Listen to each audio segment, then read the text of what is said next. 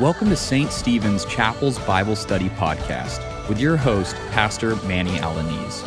Join us as we spend a few minutes going through the entire Bible verse by verse.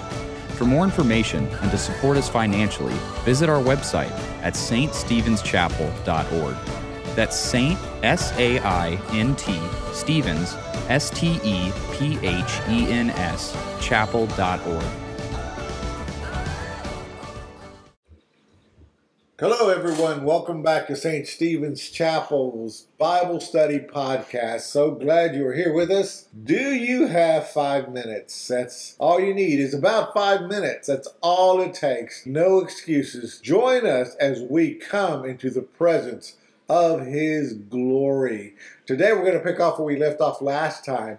We are looking at the Gospel of Saint John, chapter one, verses thirty-five through forty-two. Last time, we made it all the way to verse thirty-nine, where Jesus invites two of John's disciples to come and follow him, follow Christ. As we saw last time, this is a directive to come and have an intimate relationship with Jesus Christ. Come to be a disciple, a Christ follower. Now, before we start up again in verse forty, I do want to take a moment for prayer. Let's pray together. Gracious Father in heaven, prepare our hearts, O Lord, to hear your word and obey your will. Guide and lead us as we go through your divine word, through Jesus Christ our Lord. Amen. What I'll do next is read the entire passage. After that, I'll pick it up in verse forty where we finished off. Hear now the word of the Lord. The next day, John was standing with two of his disciples, and he looked at Jesus who was walking by and said, "Behold the Lamb of God." The two disciples heard him say this, and they followed Jesus. Jesus turned and saw them following and said to them, "What are you seeking?" And they said to him, "Rabbi," which means teacher, "where are you staying?" And he said to them, "Come and you will see." So they came and saw where he was staying, and they stayed with him that day, for it was about the tenth hour. One of the two who heard John speak and followed Jesus was Andrew, Simon Peter's brother. He first found his own brother Simon and said to him, "We have found the Messiah," which means Christ. He brought him to Jesus. Jesus looked at him and said, "You are Simon, the son of John. You shall be called Cephas," which means Peter. This is the word of the Lord. Today, as we focus in on verse forty, we are told the identity of one of John's disciples who followed and stayed with Jesus. His name was Andrew. Andrew is Simon Peter's brother. Now remember, Andrew starts to follow Jesus at about four p.m., which is the tenth hour. This means that he spent the latter part of the rest of the day with Jesus, continuing their conversation probably until nightfall. You can imagine after Andrew spent the latter part of the day with Jesus, the Lamb of God, the Messiah, what Andrew was probably thinking and feeling. There is excitement in his heart, joy in his soul. Faith in Jesus has come upon Andrew. What Andrew is experiencing is something that we need to note. Faith in Jesus is not to be concealed. Why? Well, because the light of men must not be quenched.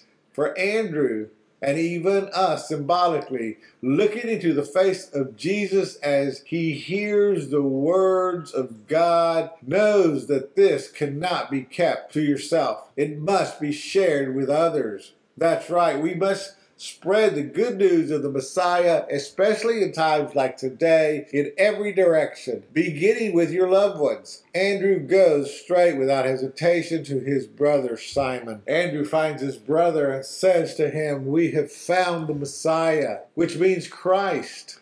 Listen, this is how Simon Peter hears about Jesus. This is remarkable. Now, we know what a pivotal and crucial role that Simon Peter plays in the Gospels and the start of the church.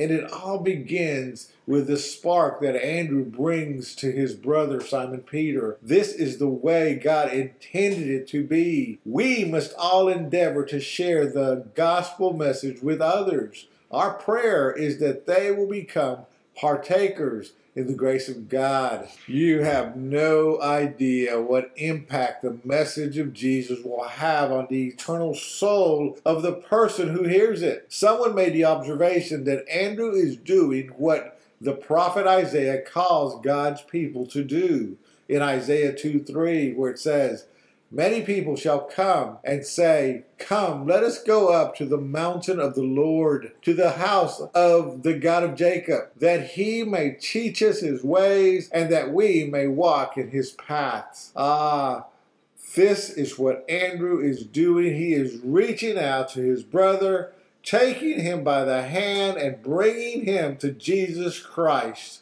According to Isaiah, we are all called to do this. In verse forty-two, we see that Andrew brings Simon to Jesus, who looks at Simon and says to him, "So you are Simon, son of John. You shall be called Cephas," which means Peter. Jesus gives a name to Simon, which is symbolic of what Jesus is going to make of Simon Peter, Cephas.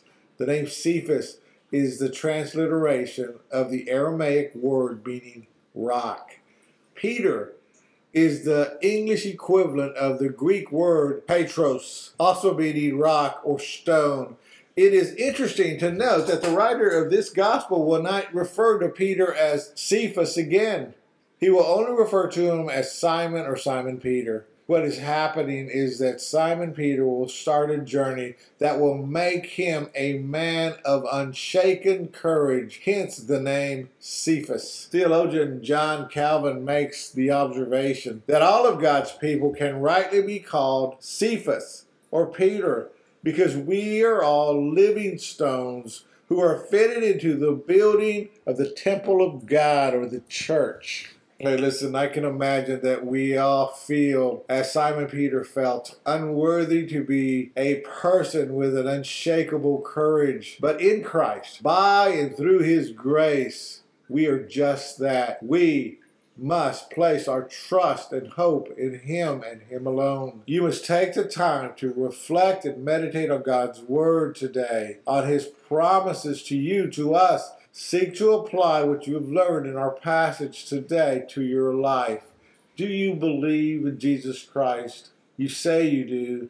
Well, does your life reflect that? Are there changes that must be made to your life, realizing that your eternal soul is at stake? But until next time, may the God of hope fill you with all joy and peace in believing. Amen. You have been listening to Manny Alaniz, pastor at Saint Stephen's Chapel. For more information and to support us financially, visit our website at saint stevens chapel dot org. That's Saint, S A I N T, Stevens, S T E P H E N S, chapel dot org. Now from Manny and the entire Saint Stephen's Chapel family, thank you for your prayers. And join us next time as we seek to glorify God verse by verse.